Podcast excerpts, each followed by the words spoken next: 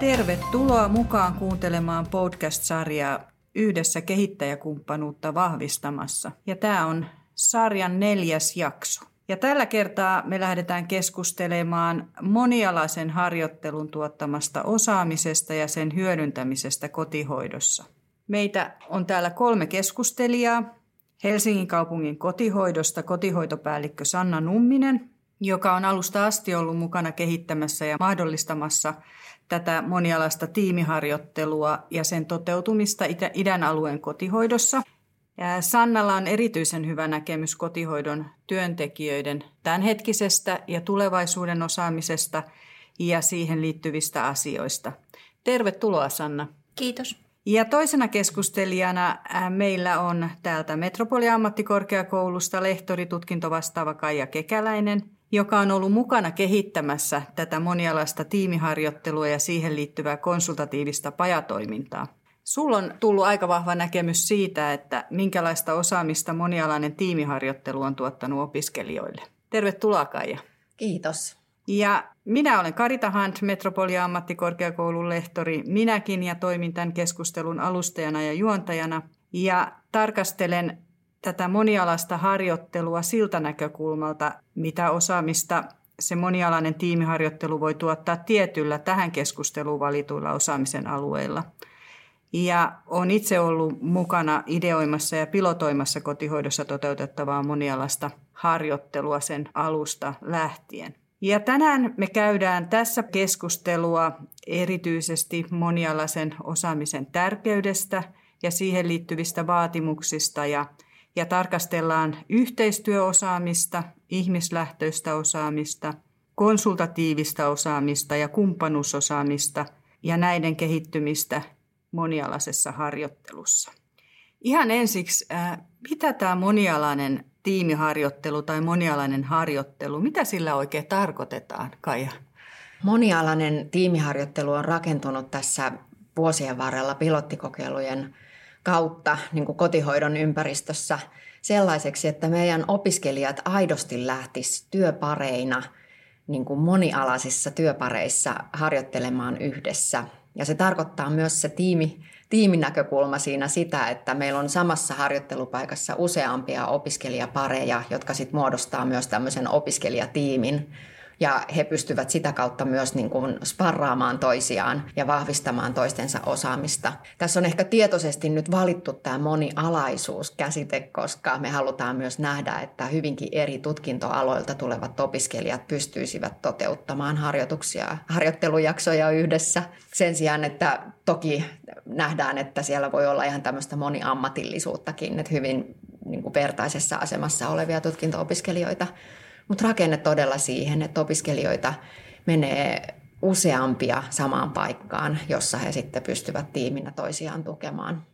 Ja tässä on nyt kyse sotealan opiskelijoista. Onko siellä jotain tiettyjä opiskelijoita mukana harjoittelussa? Kyllä juuri näin. Eli sotealan opiskelijoista on kyse ja eniten meillä on tällä hetkellä ollut näissä harjoittelujaksoilla – toimintaterapian ja vanhustyön tulevia osaajia, mutta meillä on ollut myös fysioterapiaopiskelijoita ja jalkaterapiaopiskelijoita sekä myöskin hoitoalatutkintoja, eli sairaanhoitaja ja myös lähihoitajaopiskelijoita on ollut tässä mukana. Ja sitä kautta kyllä nähdään, että se semmoinen yhteinen ymmärrys samaan päämäärään tähtäävästä työstä rakentuu kyllä varsin hyvin.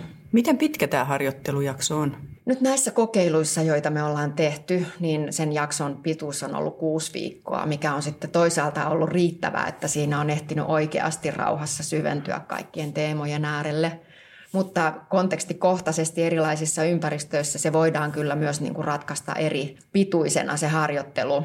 Mutta me ei ehkä suositella, että se ainakaan olisi kovasti lyhyempi, koska tässä on niin paljon opittavaa, niin siihen on hyvä varata vähintään se kuusi viikkoa, mutta toki voisi olla vaikka aavistuksen verran pidempikin. Mä oon ymmärtänyt, että tavallaan opiskelijat ottaa vähän eri tavalla vastuuta sitten asiakkaista. Miten Sanna, mitä siellä niin kuin käytännössä on tapahtunut?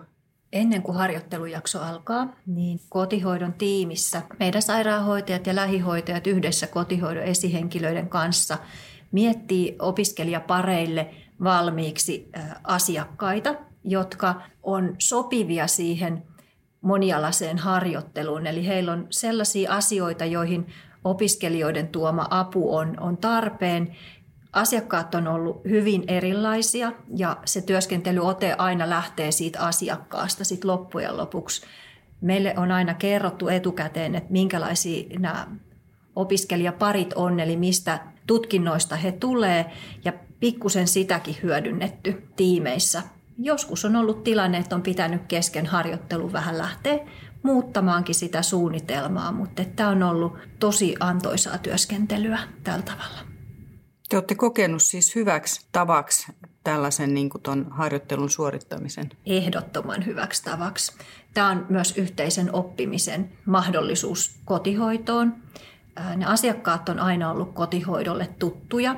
Siellä on meidän hoitajat käynyt osalla hyvinkin usein ja on siinä asiakkaan arjes mukana. Opiskelijat on joka kerta tuonut uuden näkökulman sen asiakkaan arkeen yhdessä asiakkaan kanssa etsien, mistä niinkö kulmasta kannattaa lähestyä sitä asiakkaan arkea tai siellä olevaa jotakin haastetta.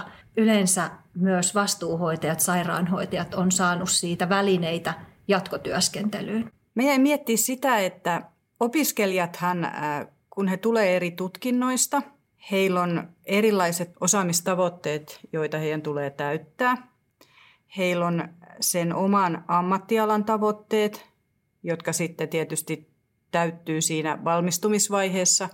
Heillä on sen tietyn opintojakson tavoitteet ja osaamisvaatimukset, minkä kautta he tulee tavallaan sitä harjoittelua tekemään – sitten sairaanhoitajaopiskelijoilla on esimerkiksi ne ydintavoitteet, joita EU-direktiivit ohjeistaa ja, ja sen lisäksi aika isona ja tärkeänä on tietenkin ne asiakkaaseen liittyvät tavoitteet. Sitten tämä yhtälö, jotta ei olisi näin, näin yksinkertainen, niin, niin siihen tuo sen oman tulokulmansa vielä se, että nämä opiskelijat on eri vaiheissa opin, opintojaan ja heillä on ihan eri taustat ja lähtökohdat siihen, siihen harjoitteluun. Onko tämä muodostunut millään tavalla ongelmaksi ja harjoittelun aikana?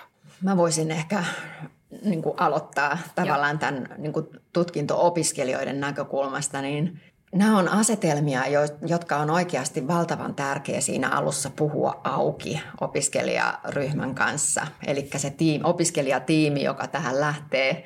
Ja mä ihanasti tuossa Sanna kuuntelin sun puhetta, miten sä kuvasit, miten opiskelijatiimi ikään kuin on osa sitä kotihoidon tiimiä ja se harjoittelun kuluessa rakentuu tämmöiseksi. Mutta että opiskelijat asettaa ne tavoitteensa sille harjoittelulle ihan saman tapaan kuin kaikissa muissakin harjoitteluissa. Mutta ihan keskeistä on se, että opiskelijat jakavat ne toistensa kanssa ja kertovat siitä, minkälaisia asioita he lähtevät tässä tavoittelemaan. Ja sitä kautta muodostetaan myös sitä pohjaa ja ymmärrystä sille, kuinka kuinka saavutetaan tietoa siitä, että mitä se toinen tekee, mikä on sitten monialaisessa työssä valtavan tärkeää niin kuin elementti. Että itse asiassa mä näkisin sen tavoitteiden erilaisuuden ja opiskeluvaiheiden moninaisuuden pikemminkin niin kuin rikkautena, kun se sitten puhutaan ja niistä keskustellaan avoimesti. Joo, mä näen samalla tavalla kuin Kaija.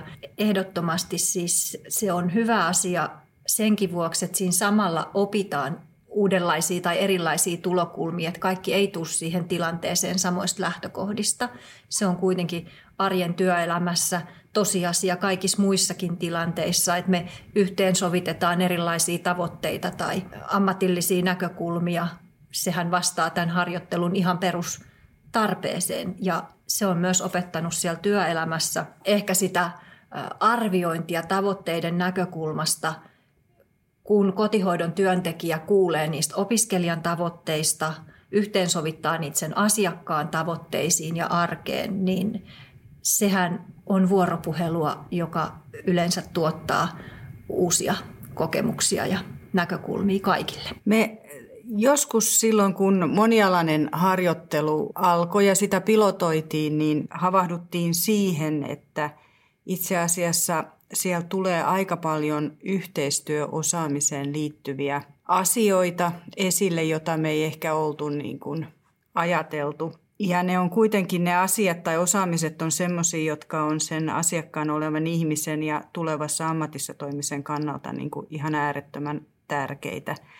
Ja tässä nyt tuolla yhteistyöosaamisella tarkoitetaan sitä osaamista, jota tarvitaan nimenomaan, kun työskennellään monialaisissa työryhmissä, oli ne sitten tiimit tai projektit tai verkossa. Ja me ajatellaan, että nämä osaamiset kietoutuu yhteen edistäen sitä yhteistyötä.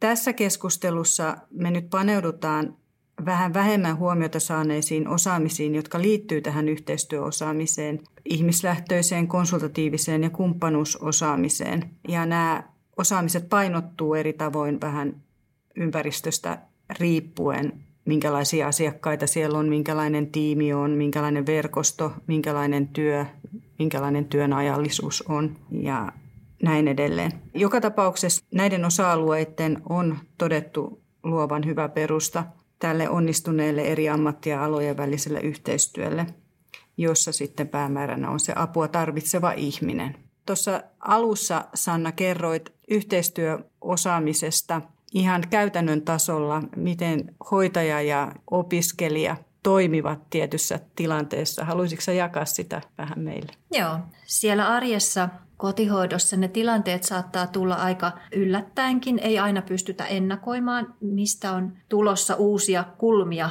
työhön. Ja pääsin viime viikolla sellaiseen tilanteeseen, jossa kotihoidon asiakkaan arjessa oli aikamoinen eettinen pulma, jota yritettiin yhteisesti ratkoa. Asiakas ei ollut siinä tilanteessa mukana, vaan meitä oli kotihoidon ammattilaisia ja sitten useampi opiskelija. Ja, ja siinä näkyy selvästi se, että siellä oli mukana henkilöt, jotka on sitä samaa tilannetta pohtinut lukuisia kertoja siellä arjessa, ehkä jopa niin kuin vuosienkin ajan.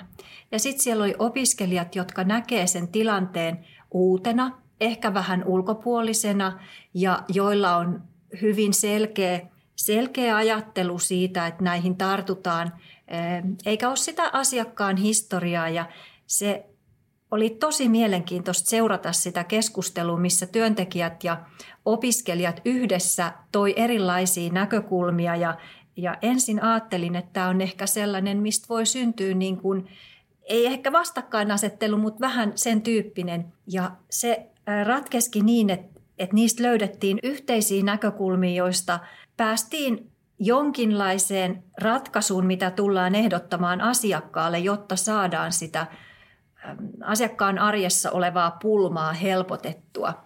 Jälkikäteen kysyin, kysyin vielä, että miltä se tuntui se keskustelu, kun tiimikokouksissa yleensä on vain se oma porukka, se oma tuttu porukka. Ja se on hyvä, että meitä tulee haastamaan välillä opiskelijat, joilla on kirkkaita ja tuoreita ajatuksia, jotka pystyy antamaan uusia ehkä herätteitä siihen, että miten sitä asiaa kannattaa hoitaa. Toivon, että opiskelijat, joiden kanssa en pystynyt jälkikäteen keskustelemaan, saisivat myös itselleen sellaista, että arjessa nämä on monimutkaisia asioita, mutta että keskustelulla päästään eteenpäin. Miltä tämä Kaija susta kuulostaa? No toihan on ihan valtavan hieno esimerkki tavallaan siitä juuri, mikä parhaimmillaan tämmöinen harjoittelu voisi niin kuin olla. Että jos ajattelee sitä tulevaisuuden työkenttää, niin meillähän on ymmärrys tietyllä tapaa siitä, että meillä on asiakkaita, joiden kohdalla puhutaan moninaisista niin kuin haasteista siinä hänen arjessaan. Ja silloinhan me tarvitaan sitä yhteistyötä ja me tarvitaan mahdollisuutta jakaa ja pohtia ajatuksia. Ja jos tässä vaiheessa opintoja jo opiskelijat pystyy aidossa asiakastilanteessa olemaan avuksi ja tuomaan esille niitä näkökulmia ja sitten keskustelun ja dialogin kautta saavutetaan yhteinen ymmärrys, jota kohden lähdetään, niin eihän parempaa palautetta harjoittelusta voi olla kuin tämän tyyppiset havainnot. Me seuraavaksi lähdetään puhumaan vähän ihmislähtöisyydestä. Ei puhuta asiakaslähtöisyydestä, vaan ihmislähtöisyydestä ihan tietystä syystä. Tämä käsite on valittu ihan sen takia, että me nähdään, että sen lisäksi, että ihminen on tasavertainen toimija ja oman elämänsä ja palveluiden käytön asiantuntija, niin tässä ihmislähtöisessä osaamisessa huomioidaan myös tämä perhekulttuuri ja yhteisö Ja tähän liittyy aika paljon kaiken näköistä. Tähän liittyy se eettinen lähestymistapa, kulttuuriyhteisö, jopa kestävän kehityksen näkökulma, eli huomioidaan sen yhteisö- ja yhteiskunnan etu. Eri kulttuuritaustaiset ihmiset, heidän ymmärtäminen ja kunnioittaminen ja, ja asioiden tarkastelu eri näkökulmista sen ihmisen parhaaksi ja, ja tietysti voimavaralähtöinen ajattelu.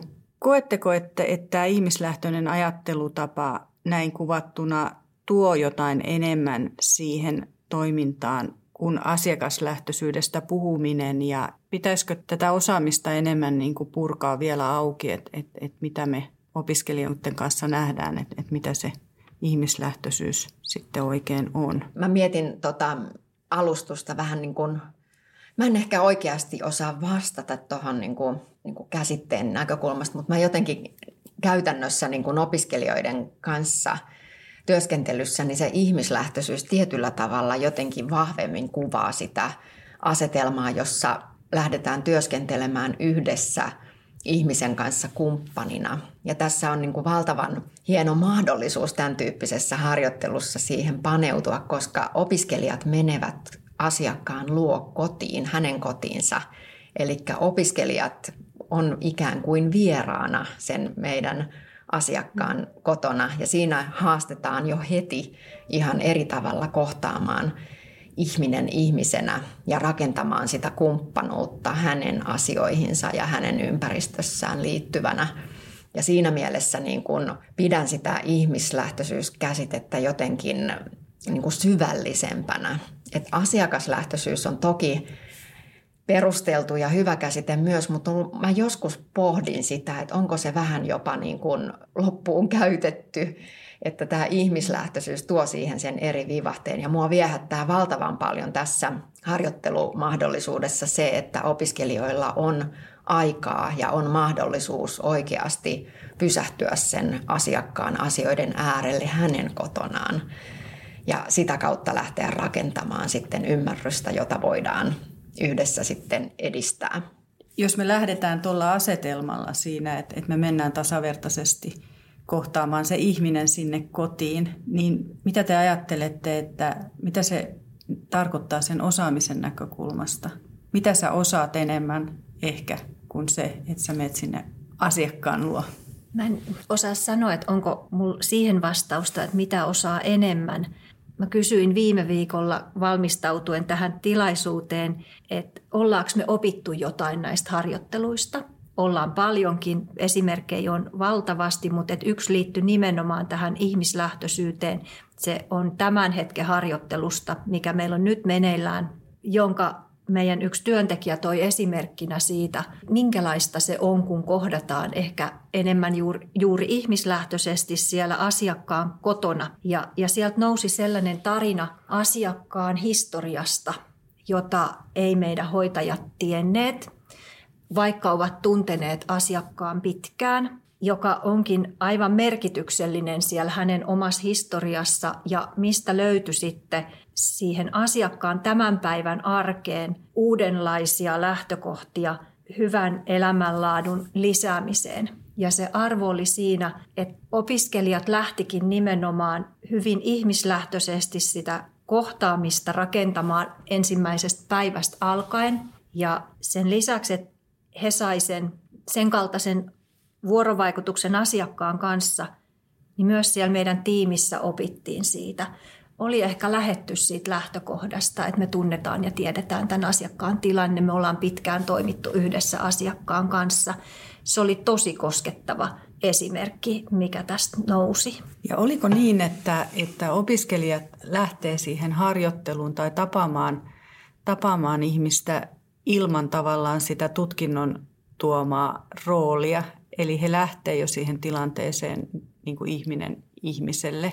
Ja heillä on selkeästi niin kuin osoitettu se aika siihen, että, että nyt niin kuin tutustutaan.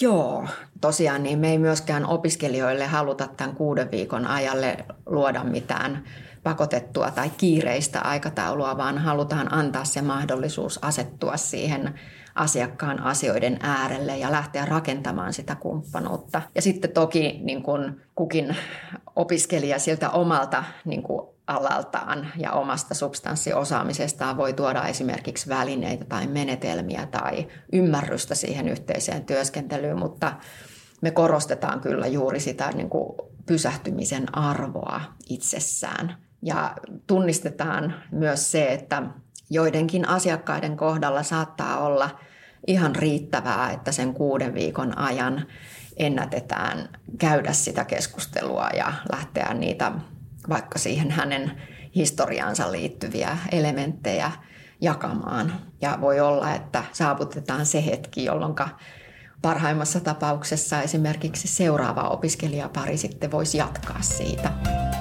Tästä ihmislähtöisestä osaamisesta siirrytään sujuvasti tähän konsultatiiviseen osaamiseen ja konsultatiivinen käsite on tuttu ainakin terveydenhuollossa toimiville tietyllä tavalla, mutta tässä on ehkä vähän laajempi tulokulma siihen asiaan. Tietysti parhaimmillaan se konsultatiivinenhan on sitä, että, että kun oma asiantuntijuus ei riitä, niin, niin kysytään neuvoa ratkaisuiden löytämiseksi joltain toiselta asiantuntijalta, jolla on sitten siihen liittyvää erityisosaamista.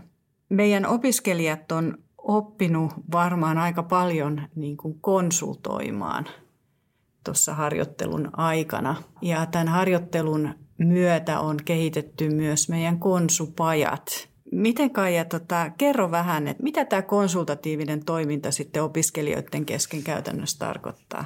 No se on tietysti juuri niin kuin kuvasitkin, että työelämässähän on koko ajan tulee tilanteita tai monasti tulee tilanteita, joissa on hyvä niin kuin tunnistaa se, että mikä on se oma osaaminen ja kenen toisen osaamista tähän haasteen vaikka ratkaisemiseksi tarvitaan. Ja sitten työelämässä käydään keskusteluja tai soitetaan tarvittavalle taholle ja jaetaan ymmärrystä ja haetaan niitä ratkaisuja.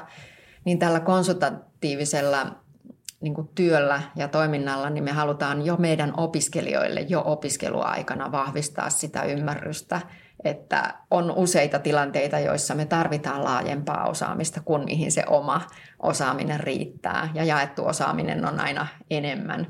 Nyt tässä monialaisessa tiimiharkassa meillä on ollut niin kuin usean tutkinto-ohjelman opiskelijoita, mutta samanaikaisesti siellä on noussut se tarve siihen, että me tarvittaisiin vielä laajempaa ymmärrystä monienkin asioiden äärelle.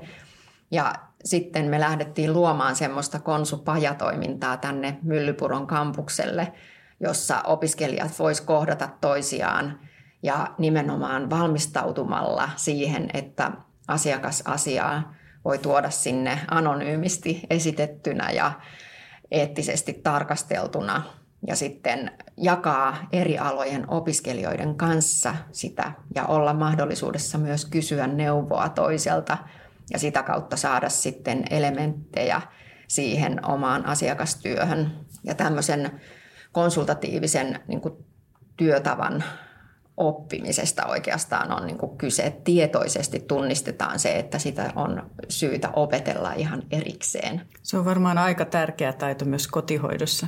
On, e- erityisesti kotihoidossa, jossa asiakkaat kohdataan heidän omissa kodeissa. Ei ole, niin, he ei tule vastaanotolle ja hoidetaan vain jotain yhtä asiaa. Tänään keskitytään verenpaineeseen tai, tai johonkin muuhun, vaan – ikinä ei tiedä, mitä siellä asiakkaan kotona sinä päivänä tulee. Ja se asiakkaan arki on aina se olennainen, kun sinne hänen kotiinsa mennään. Vaikka meillä on hoitotyön suunnitelmat ja, ja tavoitteet sille kulloisellekin käynnille, niin kotihoidossa se korostuu sen takia, että asiakasta kohdataan useita kertoja päivässä useimmiten – ja se arki saattaa olla hyvinkin monitahoinen ja jos hoidetaan vain jotakin omaan osaamiseen liittyvää asiaa, niin voi olla, että se jämähtää paikalleen, kun siellä on joitain muita tekijöitä asiakkaan arjessa, joita pitää ratkaista. Tämä on kotihoidossa ihan olennaista ja ihanaa, että opiskelijat pääsee harjoittelemaan sitä jo opiskeluvaiheessa, koska se on olennainen taito.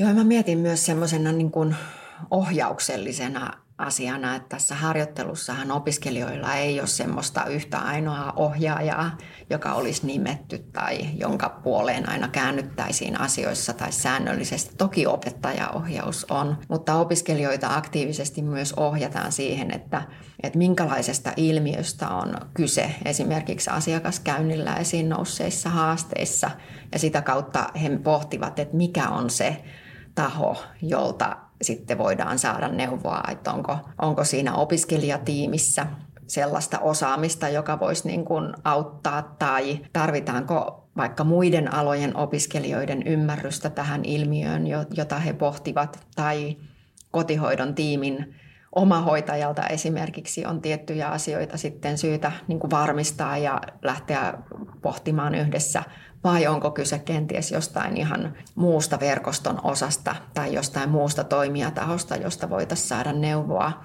Ja näissä kaikissahan tilanteissa on oikeastaan kyse siitä, että kuinka me esitetään asioita ja osataan pukea sitä konsultatiivista kysymystä myös perustellusti ja sitä kautta saada sitten taas vahvistusta siihen omaan osaamiseen siten, että se asiakkaan asia etenee. Tuossa ihmislähtöisen osa- osaamisen kuvauksessa vähän ää, sivuttiinkin tuota kumppanuusosaamista, joka on otettu sitten kolmanneksi tässä yhteistyöosaamisen alueeksi. Ja, ja erityisesti nyt me on ajateltu niin, että tässä sotealalla sillä tarkoitetaan tämmöistä monialasta ja monitieteistä näkökulmaa. Ja sen lisäksi, että me huomioidaan ne eri tutkintojen ja ammattiryhmien edustajat, niin huomioidaan myös se tukea tarvitseva ihminen ja, ja, ja hänen sitten se lähipiirinsä ja ympäristönsä ja verkostonsa. Eli kaikki, kaikki se, se porukka, joka on hänen ympärillään niin kuin elämässään tukena ja apuna. Joskus niin kuin voisi ajatella, että nämä on niitä kaikille työntekijöille kuuluvia niin kuin ihan semmoisia työyhteisötaitojakin, että mi, miten niin kuin tehdään työtä toisten kanssa tai asiakkaan kanssa, ihmisen kanssa. Mutta nämä ei taidakaan olla ihan helppoja asioita kuitenkaan. Ei, ei ole. Se on arjessa jatkuvasti meidän kaikkien muistutettava itseämme siitä, että miten me työskennellään yhdessä, minkälaisia asioita siinä pitää huomioida. Ja silloinkin, kun meillä ei ole opiskelijoita harjoittelemassa, niin tämähän on kotihoidon normaaliarjessa tapahtuvaa opettelua. Mehän luodaan tähän myös jatkuvasti rakenteita tukemaan, jotta se on suunnitelmallista ja, ja se onnistuu kaikilta riippumatta siitä, että missä vaiheessa niiden taitojen kanssa meistä itse kukin on. Kyllähän se asettaa ne opiskelijat, jotka on haastanut itseään tämän tyyppiseen harjoitteluun ja saanut siitä välineitä erinomaiseen asemaan sit tulevassa työelämässä, kun he on päässyt sitä omaa osaamistaan kokeilemaan ja arvioimaan jo opiskeluaikana aika vahvasti. Koska tässä harjoittelussahan tavoitteena on myös se, että me ei tarjota kaikkea kotihoidosta opiskelijoille aika valmiiksi, että me ei kerrota, miten me tehdään ja miten me on totuttu tekemään tai että meillä on nämä ja nämä rakenteet ja toimintatavat tähän, vaan lähdetään siitä, että ne opiskelijat itse myös on aktiivisia oppijoita siinä monialaisessa työskentelyssä, niin, niin silloinhan he on jo tehneet sitä harjoitteluaikana, mitä ehkä osa meillä vasta opettelee. Onko sulle Kaija tullut tähän kumppanuusosaamiseen jotain, jotain ajatuksia, nyt kun olet opiskelijoiden kanssa toiminut? Ja mä sanoisin ehkä niin päin, että tässä ajassa, jossa me eletään ja ollaan valtavan niin kuin hektisessä – yhteiskunnassa, jossa tapahtuu paljon ja on paljon muutoksia ja varsinkin nyt korona-aikaan ollaan oltu hyvin vahvasti etäkontakteissa, niin jotenkin se semmoinen kumppanuuden merkitys on ehkä korostunut, että miten sitä lähdetään luomaan. Ja jotenkin tunnistan myös opiskelijoissa sen, että miten niin kuin keskeisenä sen tota kumppanuuden rakentamista pidetään. Ja myös se, että niitä keinoja harjoitellaan. Ja myös sitten semmoinen pysähtymisen tarve asioiden äärelle niin kuin liittyen siihen kumppanuuteenkin, että voidaanko me oikeasti aidosti kohdata, jos meillä on tavaton niin kuin kiire. Mutta siinä mielessä pidän tätä ja tunnistan myös sen opiskelijoiden työn arvon tässä muutosturbulenssissa, jossa me elämme. Ja ehkä vielä, jos voi lisätä siihen pysähtymiseen ja mitä siitä yhdessä meille seuraa, niin siihen kumppanuuteen liittyy aina se vastuu ja luottamus, mitkä on tosi tärkeä sanottaa siinä. Se kumppanuus ei synny tyhjästä tai, tai se ei tule pelkästään sopimuksilla, vaan, vaan siihen liittyy se, että jokainen kantaa sen, sen oman vastuunsa ja rakentaa sitä luottamusta. Ja se on varmasti sellainen hyvä näkökulma ollut myös näissä harjoitteluissa meidän kotihoidon puolelle, että mitenkä se rakentuu ja, ja tässähän on vain kuusi viikkoa aikaa siihen. Se on aika lyhyt aika ihan oikeasti sit siellä arjessa tutustumiseen ja siihen, miten sitä keskustelua käydään, niin sen löytämiseen. Täytyy sanoa, että mä oon tosi vaikuttunut siitä, kun mä kuuntelen teitä ja, ja miten te kuvaatte kotihoidossa tehtävää monialasta harjoittelua ja siihen liittyvää osaamista. Vielä haluan korostaa sitä, että tietysti varmasti se kaikkien niin se substanssiosaaminen on se kaiken lähtökohta, mutta sitten tämmöinen yhteistyöosaaminen ja, ja siihen liittyvät nämä ele- elementit, joista me ollaan puhuttu, niin ne on varmaan tässä ajassa ja tulevaisuudessa entistä tärkeämpi. Te pidätte ilmeisesti työelämän ja oppilaitoksen yhteistyötä tärkeänä. Kyllä, se on ihan aidosti erittäin tärkeää. Yhteinen kehittäminen, yhteinen oppiminen ja tulevien ammattilaisten tuki on yhteinen asia. Ja erityisesti nyt kun meillä on ollut hanke jo kohtuullisen pitkään, tämä on useamman vuoden ollut ja tulossa loppua kohti, niin kyllähän tämä myös meillä kotihoidossa mietityttää. Tämä on ollut ihan yksi antoisimmista yhteistyökuvioista pitkään aikaan ja kovasti mietityttää, että miten me pystytään näin hyvää asiaa pitämään arjessa mukana myös tulevaisuudessa. Mä mietinkin Sanna, että miten te ajattelitte kotihoidossa hyödyntää jatkossa nyt, nyt tätä saatua kokemusta? Se on hyvä kysymys. Me ollaan sitä keskusteltu. Me varmasti siis pystytään hyödyntämään niitä oppeja, joita on saatu jo näistä yhteisistä hetkistä mutta käytännössä meillä on ollut tässä mukana neljä yksikköä, jotka on saanut kasvaa tämän hankkeen aikana yhdessä. Se, että miten me pystytään hyödyntämään tätä laajemmin. Eli, eli myös niissä yksiköissä, joissa me ei ole vielä oltu tällaisessa yhteistyössä mukana, niin se on ihan tosi olennainen kysymys ja se meidän pitää saada osaksi meidän kehittämistä. No mites Kaija, jatkuuko meidän sotealan opiskelijoilla tämänkaltainen harjoittelu? Viitaten tuohon Sannan puheenvuoroon ja kokemukseen, niin kyllä mä pitäisin valtavan tärkeänä sitä, että me saadaan yhdessä ratkottua niitä, niitä keinoja, joilla me voidaan jatkaa tämän harjoittelumallin ikään kuin juurtumista ja myös niin kuin laajentaa tämän hyödyntämistä. Oppiminen tässä on ollut mielenkiintoista ja jotenkin mä tunnistan tuon saman, mitä Sanna kuvasi tuossa aiemmin, että, että miten tässä kuitenkin kaikki on oppijoita. Eli työelämän ja oppilaitoksen ja asiakkaan välinen yhteistyö tämän tyyppisessä rakenteessa niin tuottaa osaamista kaikille. Ja tietysti meidän niin kuin tutkinto-opiskelijoiden näkökulmasta niin tunnistan ihan valtavan niin kuin tärkeänä sen työelämässä harjoittelun, koska ilman sitä jäädään kuitenkin niin kuin hyvin vahvasti teoreettiselle tasolle, jota toki tarvitaan siellä rinnalla ja tukena – mutta ne todelliset tilanteet, joita päästään tämmöisessä jo harjoittelemaan siellä aidossa tiimissä, aidon, aidossa tilanteissa, siinä verkostossa, jossa työskennellään, niin onhan tämä tavattoman rikastavaa kaikille tahoille. Että kyllä mä toivon, että me pystymme luomaan sen struktuurin siten, että voitaisiin näitä harjoitteluita saada jatkaa. Ja tehän olette nyt käsittääkseni kirjoittanut myös, myös tämmöisen monialaisen harjoittelun työkirjan, jossa on aika, aika yksityiskohtaisestikin kerrottu se, että miten tällainen harjoittelu on mahdollista toteuttaa ja, ja mitä siihen liittyy. Ja, ja se työkirja julkistetaan sitten, kun hanke päättyy tuossa ensi vuoden alkupuolella. Joo, ja me ollaan se suunnattu se työkirja, puhutaan käsikirjasta siinä julkaisussa – niin siten, että, että se voisi olla itse asiassa yksi väylä, jolla esimerkiksi uusiin harjoittelupaikkoihin tai uusille tiimeille voitaisiin tätä asiaa juurruttaa. Eli me ollaan tuotu siihen näkyväksi niitä asioita, jotka täytyy ratkaista ennen kuin se harjoittelu pääsee käynnistymään kukin tahoillaan. Ja sitten toisaalta ollaan haluttu siihen myös todentaa niitä asioita, joita harjoittelun kuluessa on syytä ottaa huomioon. Ja tämä osaaminen, josta me nyt ollaan puhuttu tässä, niin on myös kuvattu siihen ikään kuin avustavien kysymyksien kautta, jota voidaan sitten opiskelijoiden ja työelämän ja opettajien välisessä yhteistyössä tarkastella eri keinoin. Toivomme, että siitä tulisi sellainen työväline, joka sitten olisi esimerkiksi yhtenä mahdollisuutena juurruttaa tätä käytäntöä tulevaisuudessa myös muihin harjoittelukonteksteihin. Meillä alkaa kuulkaa aika loppua. Lämmin kiitos Sanna Numminen ja, ja Kaija Kekäläinen ja olette arvokkaita näkemyksiä ja kokemuksia. Ja lisää tästä aiheesta löytyy Hyvissä handuissa himassa hankkeen kotisivuilta.